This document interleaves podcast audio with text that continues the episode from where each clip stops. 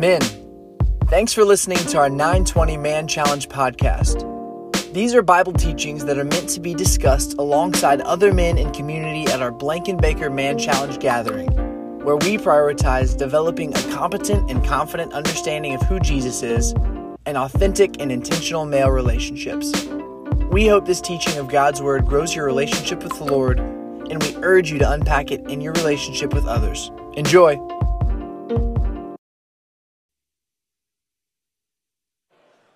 All right, guys, if we want to make our way in here, we're going to get started.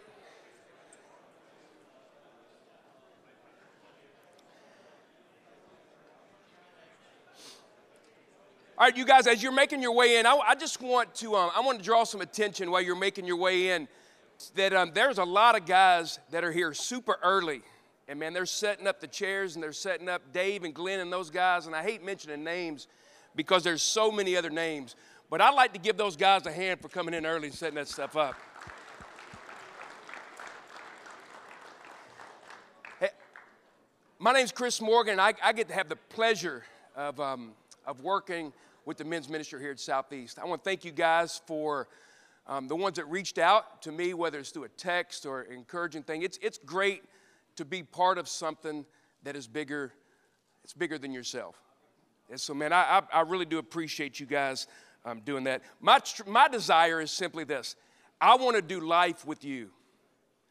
I want to do life with you guys, and as we do life together, we will grow together, but our relationship with Christ will grow together as well. There's a story in 1957, there was an up and coming baseball player that played for um, the Milwaukee Braves. He met this other team. The Milwaukee Braves met the New York Yankees, 57 World Series. And there was another up and coming guy named Yogi Berra. Hank Aaron gets in the box and he's ready. Now, Yogi Berra was notorious for speaking and heckling the guys as they got in the box. And so he gets in the box and Yogi Berra starts saying, Hank, let me help you with that bat. It says Louisville Slugger. He's distracted from the pitch. Pitcher throws the ball, strike one. Hank Aaron steps out, he digs in again. Yogi Berra starts his, his tactics. How can you make it this far in life and not read? Come on, Hank. Turned around, pitcher throws the ball, strike two. Steps out again, comes in. This time, he's not listening, he's not distracted, he's focused on one thing. Pitcher throws the ball, Hank Aaron swings, hits the ball, goes over the left field fence, makes his way around the bases, steps on home plate. He looks at Yogi Bear and he says, Yogi, I didn't come here to read. I came here to hit home runs. And, and as I think of that story, we have to understand our why. And our why with men's ministry is simply this to develop a discipleship making culture. Whether it's a business, whether it's a sports team, whatever it may be, you have a culture. We want to have a discipleship making culture. And it's not just a certain type of man certain people. It's all of us. Our desire is that every man in here will be a disciple maker. That's our why. Luke 2, 252 says, and Jesus grew. One of the things that I hate the most that Tammy and I did not do when we moved is we did not cut out the drywall where we marked our girls growing up. Kicking myself in the rear end for that. Because we marked how they grew in height that was an indicator. That was something incre- incredible memories. And as I think about that, that's what we're, we are experiencing. We're watching men grow in their walks with Christ. It's not a microwave. We realize that. It's a crock pot. It's slow cooking. And what we do is that when we become and know our Bibles, we will become competent and we will become more confident. And as we grow in those areas, we will become disciple makers. And guys, I'm excited about it. I'm excited about this morning. We got a guy that's going to come out. I'm going to ask Wes to make his way out. Give it up for Wes, Wes Sheffield.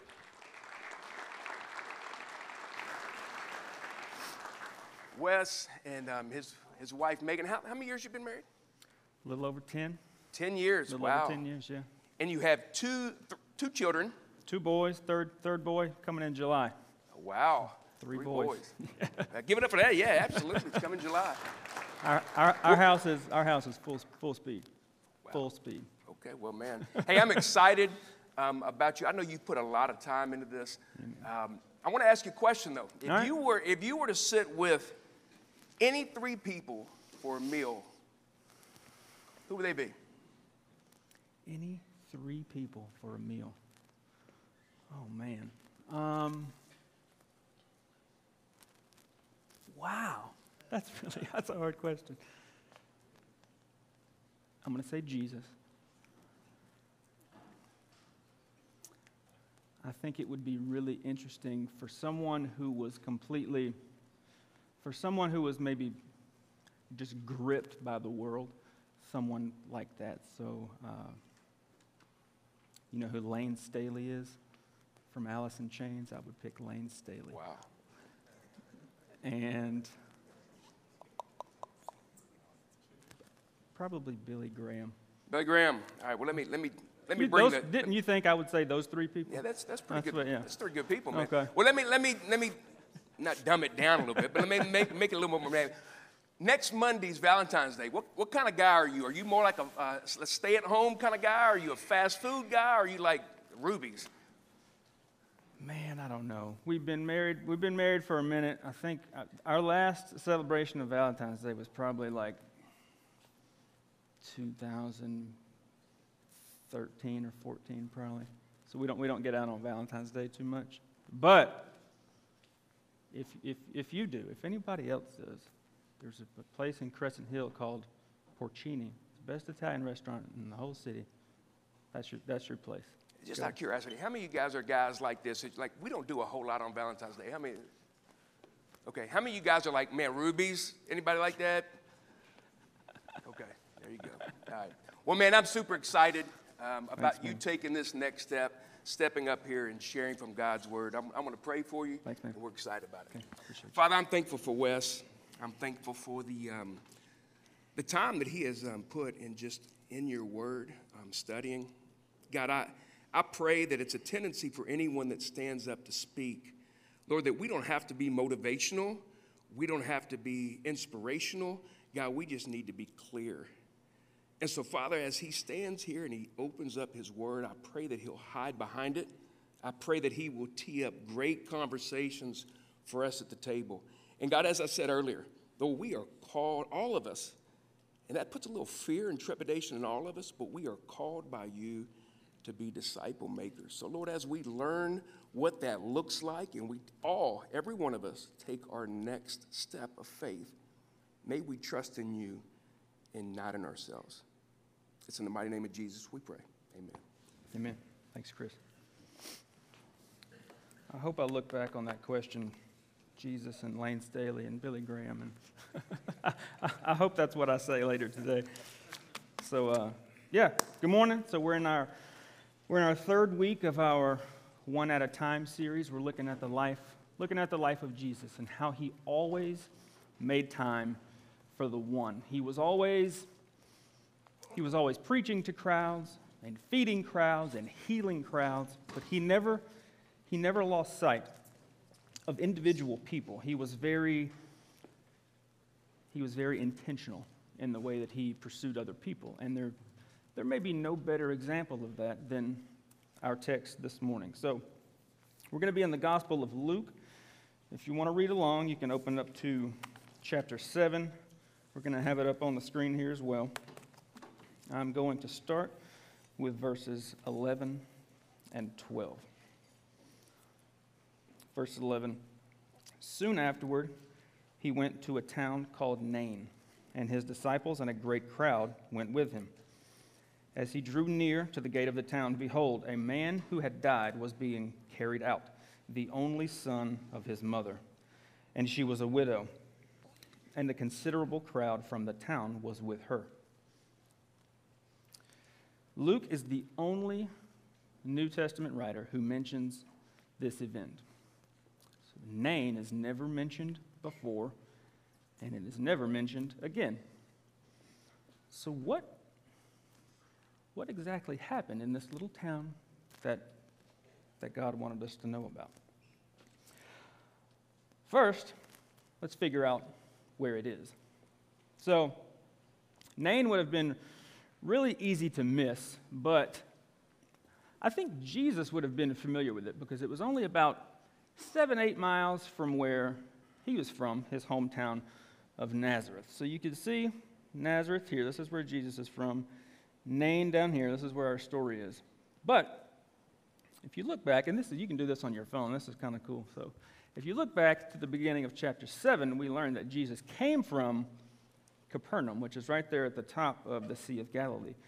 Luke 7 1, after he had finished all of his sayings in the hearing of the people, he entered Capernaum. So Jesus, right before he came to Nain, he was here in Capernaum, about 30, 30 miles, give or take, about 30 miles away. So he performed a miracle there before he walked 30 miles to Nain. Now, those roads, you know, all of these roads here, I picked, I picked the fastest route. This is what we always do, right?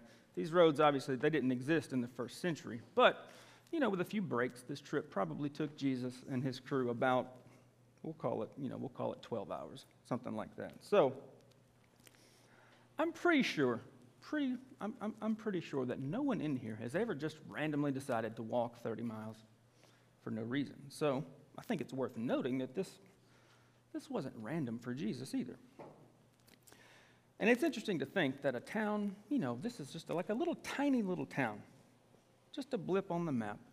It's interesting to think that a place that was probably overlooked by everybody, it was the destination for Jesus. So he had, he had his sights set on this.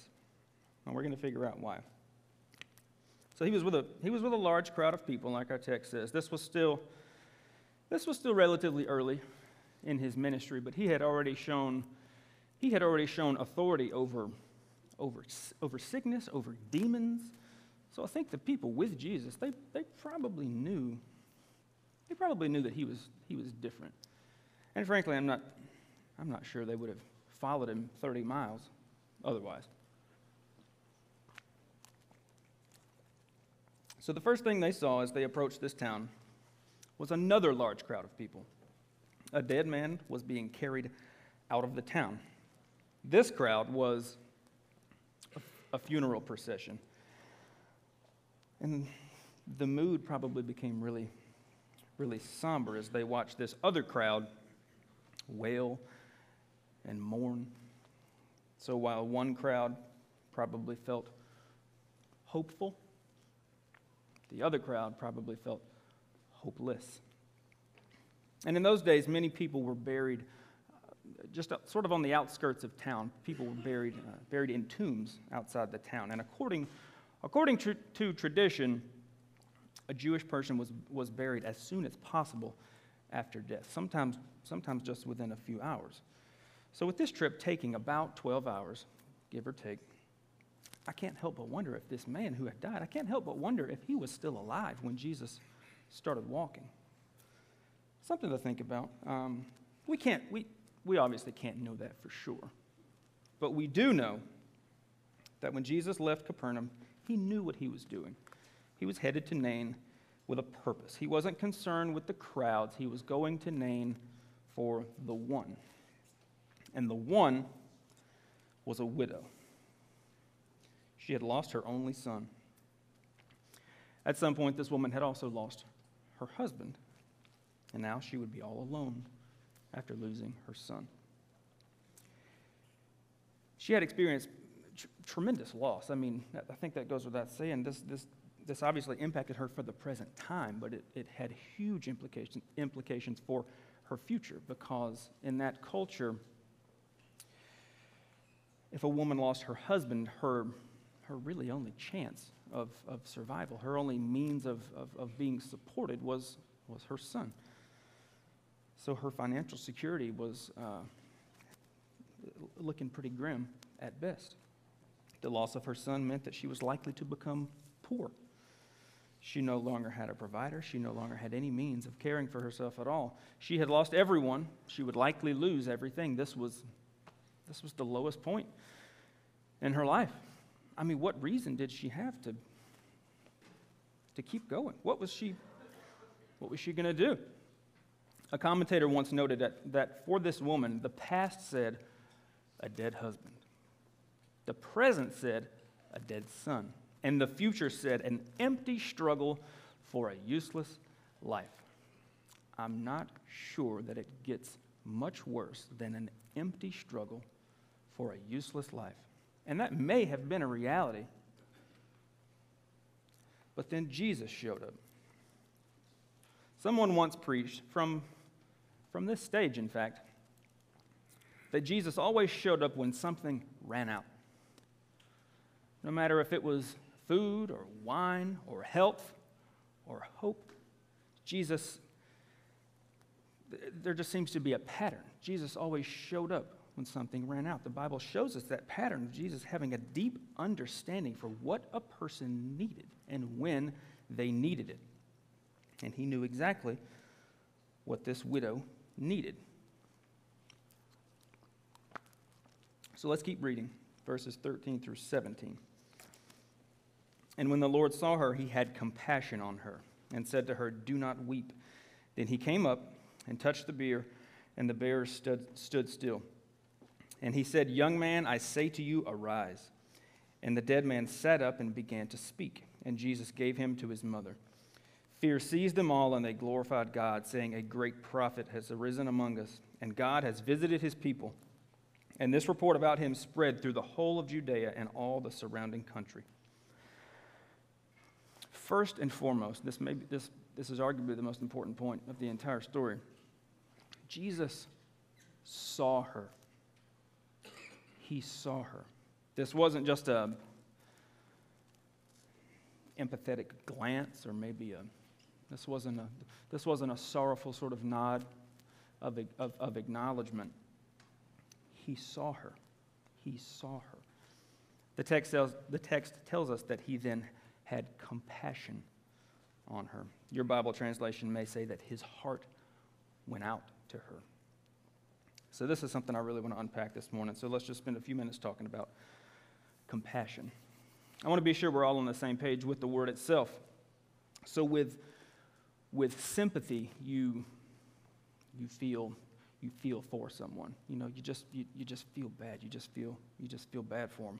With empathy, you feel, you feel with someone. Maybe the same thing has happened to you. It's a little more personal. You, you, you, you get it, so you can empathize with the person.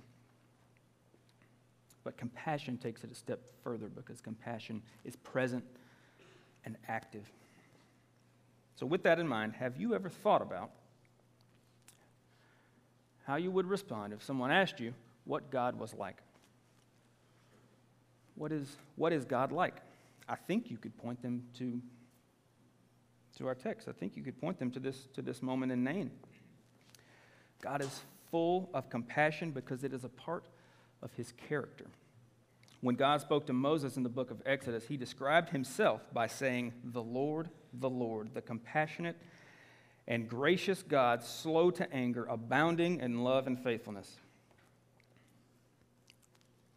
there was a time at work about, I don't know, it's, been, it's probably been five years ago, where we did this, we did this team building exercise. And each person would, would write their name at the top of this large, large white sheet of paper, tape it, tape it up to the wall.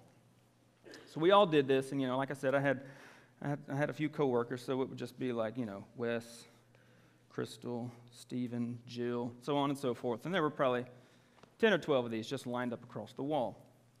And the point was to stand, you, you, you would start at someone else's piece of paper and you would write a few character traits about the person.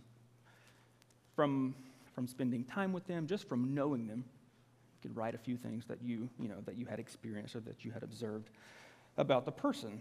You could write something you could write something new, you know, so if you were the first person at the sheet, you could write something. Or if you get to a sheet and somebody had already written something, if you agreed with it, you could circle it, you know. So it was a pretty interesting exercise. By the time, by the time we were done, we all had a pretty good, we all had a pretty good sample size of how we were known by, by our colleagues. For me personally, like I said, these were, these were people who, you know, they spent a fair amount of time with me. This is, you know, Monday through Friday, so a few hours a day for sure. And it was really interesting to read, to read my piece of paper at the end to, to understand and to learn how, how I was known by people who had, who had been with me. There were things written about me that were maybe, maybe new to me, some things I maybe would have expected to read. But it was really, it was really interesting. These people had spent time with me, and these are the things that they had written about me. So, imagine. Imagine that God has a piece of paper taped to the wall. What would others write about him? Psalm 103, David says, The Lord is compassionate and gracious, slow to anger, abounding in love. Jonah chapter 4, Jonah writes, You're a gracious and compassionate God, slow to anger and abounding in love, a God who relents from sending calamity. Joel in chapter 2, Return to the Lord your God, for he is gracious and compassionate, slow to anger and abounding in steadfast love, and relents from sending calamity. Nehemiah chapter 9, Ezra writes, But you are a forgiving God, gracious and compassionate, slow to anger and abounding in love, and did not forsake them. Paul wrote to the church in Corinth, Praise be to the God and Father of our Lord Jesus Christ, the Father of compassion and the God of all comfort.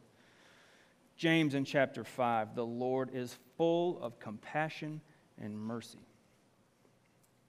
A little bit of a trend there. These are just a few examples. God is not blowing smoke by calling himself compassionate. These were people who knew God, these were people who had experienced his love and compassion, and the way he describes himself is exactly the same way that others describe him.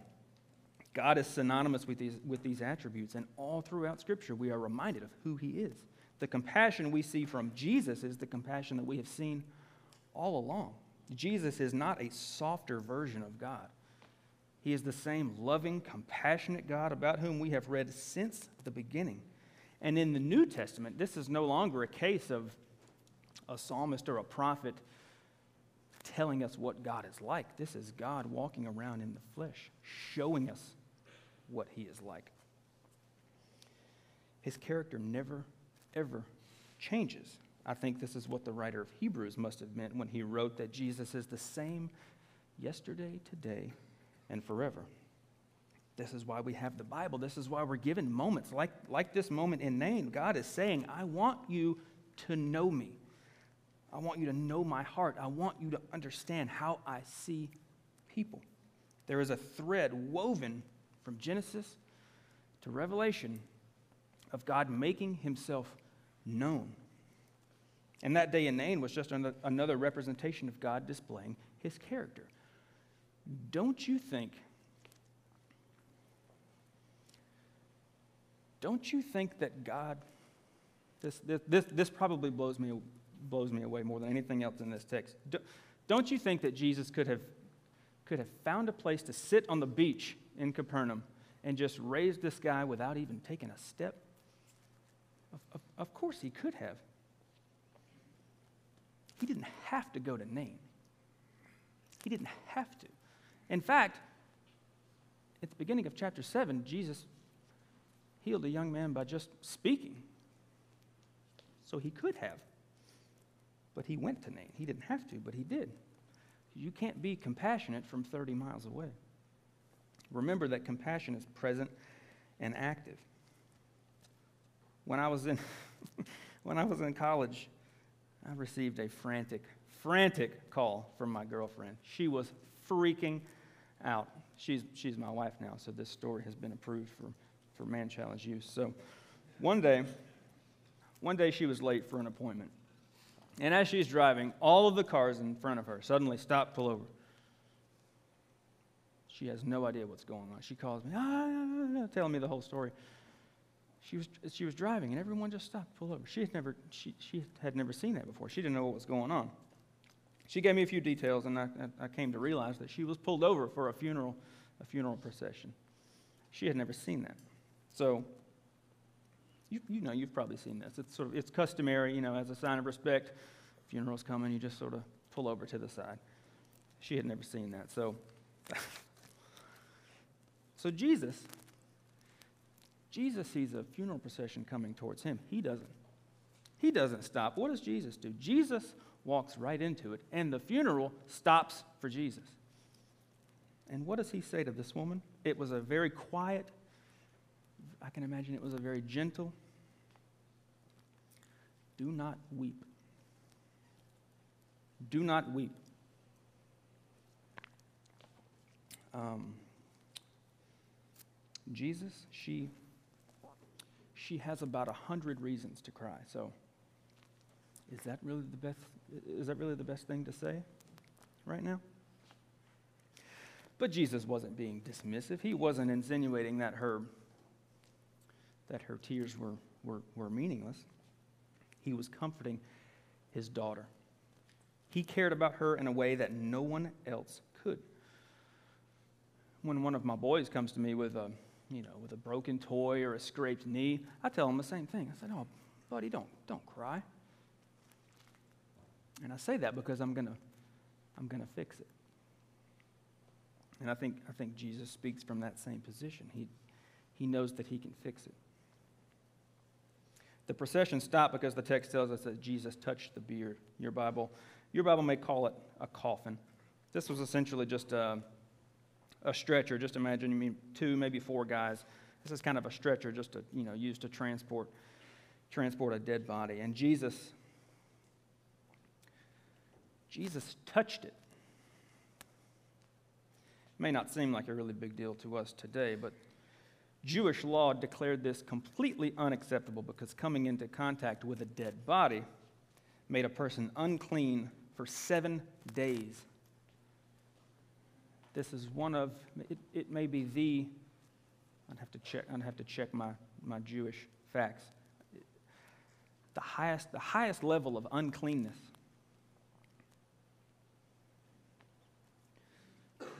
Do you think do you think Jesus cared about that?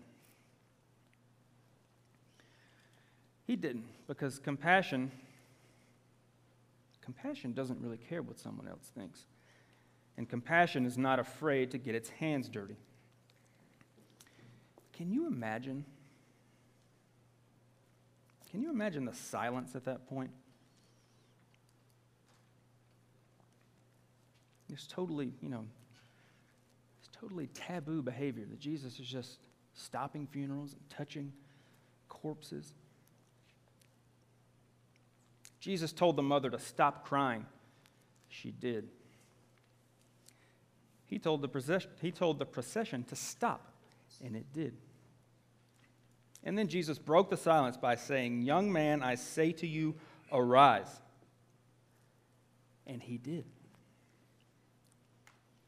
When Jesus tells a storm to be still, it listens. When he tells a demon to come out, it trembles. When he tells a disease to be gone, it, it goes. When Jesus tells death to get up, it is obedient.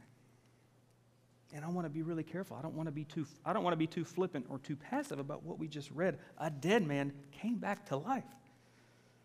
And when he sat up, he spoke. We're not told what he said, but I'm not sure it's really all that important because we know that his life would be different from this day forward. The first breath of new life can do nothing but give glory, honor, and praise to God. When Jesus raises someone to new life, I think we can say with some degree of certainty that their new life is going to look nothing like their old life.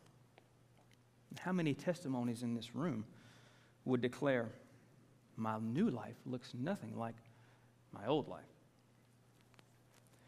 Remember, the text tells us that Jesus then gave the man to his mother. He gave him to his mother. You'd think it would be enough. You think it would be enough for Luke to tell us that a dead guy just sat up and started talking. But he also says that Jesus gave him to his mother. The crowd thinks Jesus is a great prophet. So, what, what do we make of those things? Well, Something to remember when reading the Bible.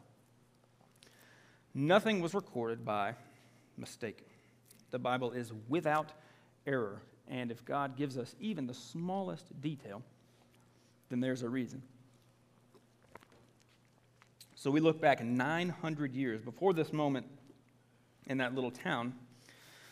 to the days of the prophet Elijah. In 1 Kings chapter 17, Elijah was sent by God to a little town where he met a widow with a son. For the sake of time this morning, I'll just let you know that the young man died. The widow lost her son. Does that sound familiar? The scripture reads Elijah picked up the child and carried him down from the room into the house. He gave him to his mother and said, Look, your son is alive. We may overlook a detail like this, but I think the people in Nain that day knew exactly what they had just witnessed. They had grown up hearing about Elijah, and now they were watching the same thing happen right in front of them. They probably thought that God had sent another prophet, but what Jesus was doing was proclaiming that something better had come. Jesus was the fulfillment of what the prophets had preached. The people shouted, God has visited his people. And I'm not sure they even knew just how right they were. God had visited them indeed. Fear gripped them all, and all they could do was worship. Elijah raising a dead man was a sign of something greater. It foreshadowed what Jesus would accomplish in Nain. Jesus raising a dead man was a sign of something greater. It foreshadowed what he would accomplish on the cross. Because of the cross, what Jesus did for that man physically is the same thing he can do for every one of us spiritually. And he didn't just defeat death one day in Nain, he defeated death for eternity. And make no mistake, Jesus is still raising people from the dead. I'm looking at a room full of them right now. The ultimate act of love, the ultimate act of compassion. The widow's tears of agony turned into tears of joy. The funeral service of mourning and sorrow turned into a worship service of awe and praise. The town that was an afterthought became the grandest stage for God's glory. The hopeless woman had come face to face with a living hope. Life restored, needs replenished, family repaired, hope renewed. Do you see how Jesus turned things around? It all started because he was intentional to meet someone exactly where they were. It all started with Jesus seeing someone. My son Hunter is five. He made this at church a couple weeks ago.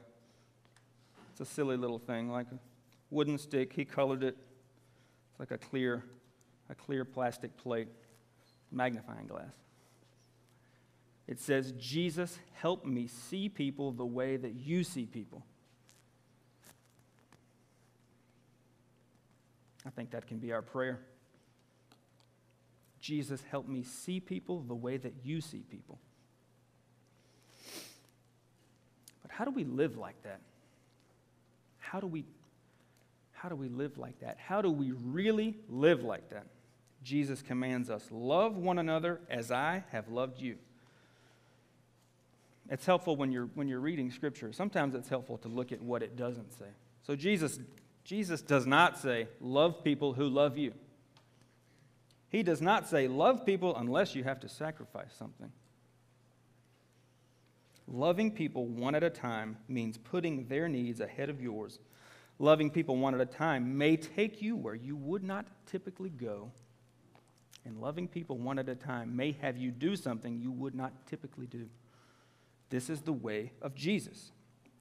To live this way means that we must be men of compassion. The word itself is Latin and it literally means to suffer with. If you look it up right now, you'll see that it's classified as a noun, but the original Greek word in Scripture is a verb. Compassion is an action. It is not just something you feel, it is something you do. And our lives should be so transformed by the truth of the gospel that we cannot help but take action. This is the difference that Jesus makes. When you are saved by grace, you are changed by grace. When you know Jesus, when you have experienced his compassion, when you understand what he did to get to you, your life just becomes an overflow of his mercy. You can't help but show compassion, the same compassion that he has shown you. And it starts with opening your eyes to whoever God puts in your life. And this is going to look different for every for every person in this room. I used to work downtown, and if you've ever spent if you ever spent much time down there, you know that there's a pretty there's a pretty significant homeless population downtown. So I was placed in a position to just meet dozens of people every single day. My lunch break became a, a ministry. I met a guy one day sitting on the ground. Fourth and Jefferson. I sat down, I sat down on the ground next to him. His name, his name was Kenny. He's from Georgia. Some of the guys at my table remember him. He used to jump on the, on the Zoom call with us when we were meeting, when we were meeting virtually for Man Challenge. He would dial in six in the morning, you know, and it was, it was you know, it's kind of strange. We're all, you know, got our coffee and in our in our house, and then here comes this guy, hood. You can see his skyline behind him, and he's just smoking a cigarette. So he was, he was a little different. He was obviously out of place, but he was made in the image of God just like everybody else. We wanted him there, we cared about him. His life looked different than the rest of us, but he was a child of God just like we were. I used to load my kids in the car. We'd take him dinner downtown. I mean, it wasn't anything, it wasn't anything fancy. We just, we just loved him. Some places give you, uh, Chinese restaurants do this. Some Italian places do this. They give you those really nice, you know, the nice containers, the black containers with the clear lid. We would just keep those, you know. It was like a treat to order takeout. I wasn't even excited about the takeout. I was excited about keeping the container. That meant I could just load up some dinner and take it to Kenny. We just, we just loved him, one at a time. Another guy named Booker, Michael Booker, he was from California. He had a, he had a really rocky past of family issues and substance abuse, and we became friends. And when in 2018, we talked, we talked almost every single day. He lived he lived under the overpass, uh, I 65 overpass next to Slugger Field. We would talk about God, talk about life. He liked, he liked the BLT from the BLT from Jimmy John's. He liked that a lot.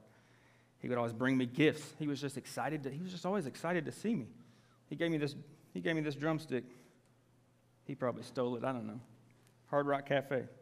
He was, he was always thinking about me. He was, just, he, was a, he was just a really nice, he was a nice guy. He started learning about Jesus, and he was just, he was just a, he was a really enthusiastic guy. He got baptized in the Ohio River. One day I found him. He had a, he had a bottle of vodka in his backpack. He was, he was drunk out of his mind at 2 o'clock in the afternoon. I prayed over him in the middle of the street. That was the last time I ever saw him. I never had a way to contact him, but I guess about a year later I learned that he, he died from a heroin overdose. Sometimes loving people one at a time is really, really hard. But, but, I met him right where he was because Jesus would have, would have done that too. Those are just two examples. Two examples in my life. God created these guys. He created them, He loved them, and He put both of them right in front of me. Sometimes, sometimes one at a time just means sitting on the sidewalk with somebody. Sometimes it means eating a sandwich with somebody. It always means seeing people through the eyes of Jesus. In the summer of 2020, there were there were some reports of people experiencing something called compassion fatigue. This is something that's been acknowledged uh, psychologically for decades, but it's gained a lot of traction in the last couple of years because of the pandemic. Many people experience physical and emotional symptoms because of continuously helping others, continuously carrying heavy burdens. Dr. Frank Ochberg is a clinical professor of psychiatry, psychiatry at Michigan State. He calls compassion fatigue a low level, chronic clouding of caring and concern for others in your life. Over time, your ability to feel and care for others becomes eroded through overuse of your skills of compassion. So, in other words, I guess you, you care so much that you stop caring. You carry so much weight that it becomes too heavy Guess who never gets compassion fatigue? Jesus. He would not say, Blessed are those who mourn, for they shall be comforted. If he could not comfort you, he would not say, Come to me, all who are weary, and I will give you rest, if he was incapable of providing rest. We aren't supposed to carry burdens alone. And he has equipped us with brothers to hold our arms up when we need it. Yes, he wants us to love people one at a time, but there may be times when you are the one. Jesus is very clear that sometimes this life is going to be hard, but he offers peace. Peace that transcends every trial you will ever face. I've been talking a lot about I've been talking a lot about showing compassion, but I want to take just a few minutes and t- talk to you about receiving compassion. Now, I obviously don't know. I don't know what it's like to be a mourning mother, but I can tell you exactly what it's like to be a mourning son.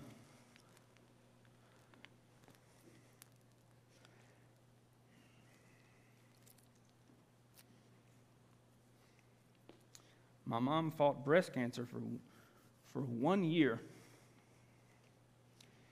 It eventually spread to her lungs before she died in December of 2020.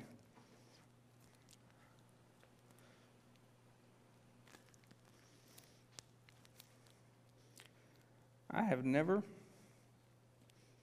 I have never cried so hard in my entire life.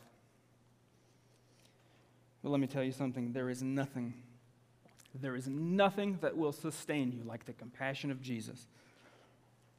At a time in my life when I had every reason to feel hopeless, I was filled with hope because I knew that I wasn't alone. I knew the character of God. I knew that Jesus knew how I felt.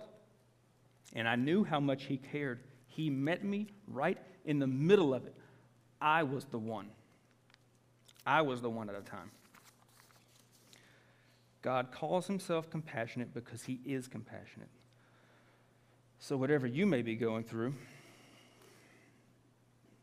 brothers, I'm here to tell you that Jesus cares. He cares deeply. He is willing and able to offer abundant peace that you will not even be able to explain. And if you don't believe me, you can ask my mom. This is a text that I got from her about a month before she died. We were talking about Christmas travel plans and, you know, when we were going to see each other again. And I was like, well, you know, we got to talk about Christmas. And she was replying to something else, you know, earlier in the text. And she said, uh, she said, I'm good. I was asking her, I asked her how she was feeling. She said, I'm good. And if not, then I'm going to be better than you. She knew where she was going. This is one of the last things that she ever, ever communicated to me.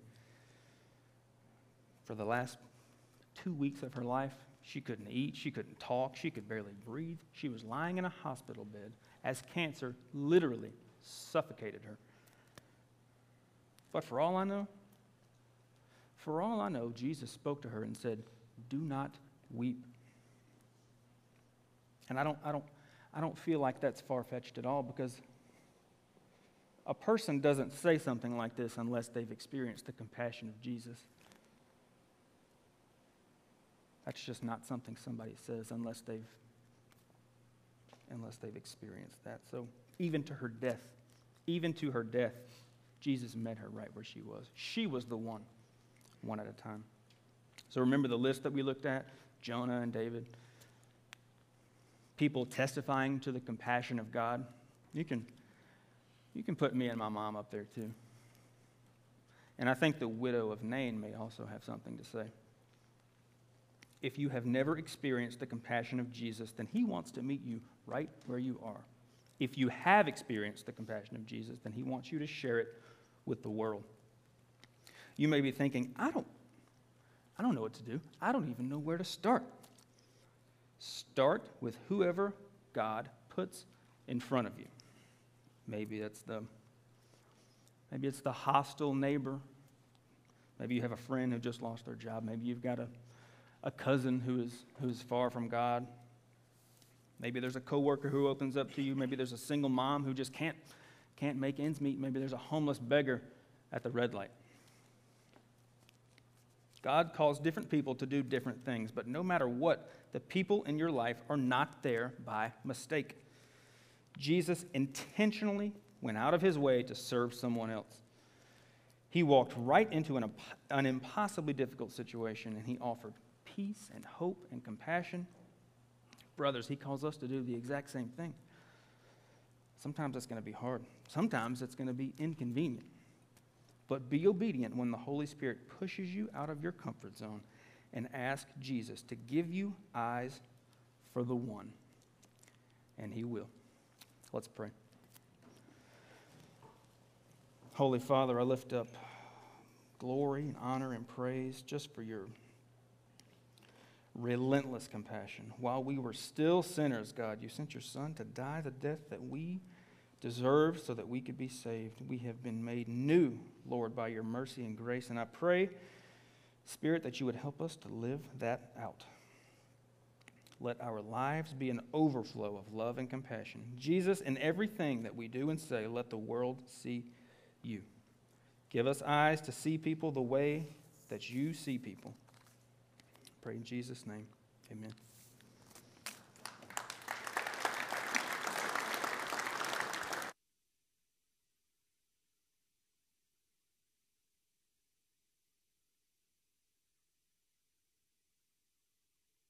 Thanks for listening to this week's Bible teaching from Man Challenge at the Blankenbaker campus of Southeast Christian Church.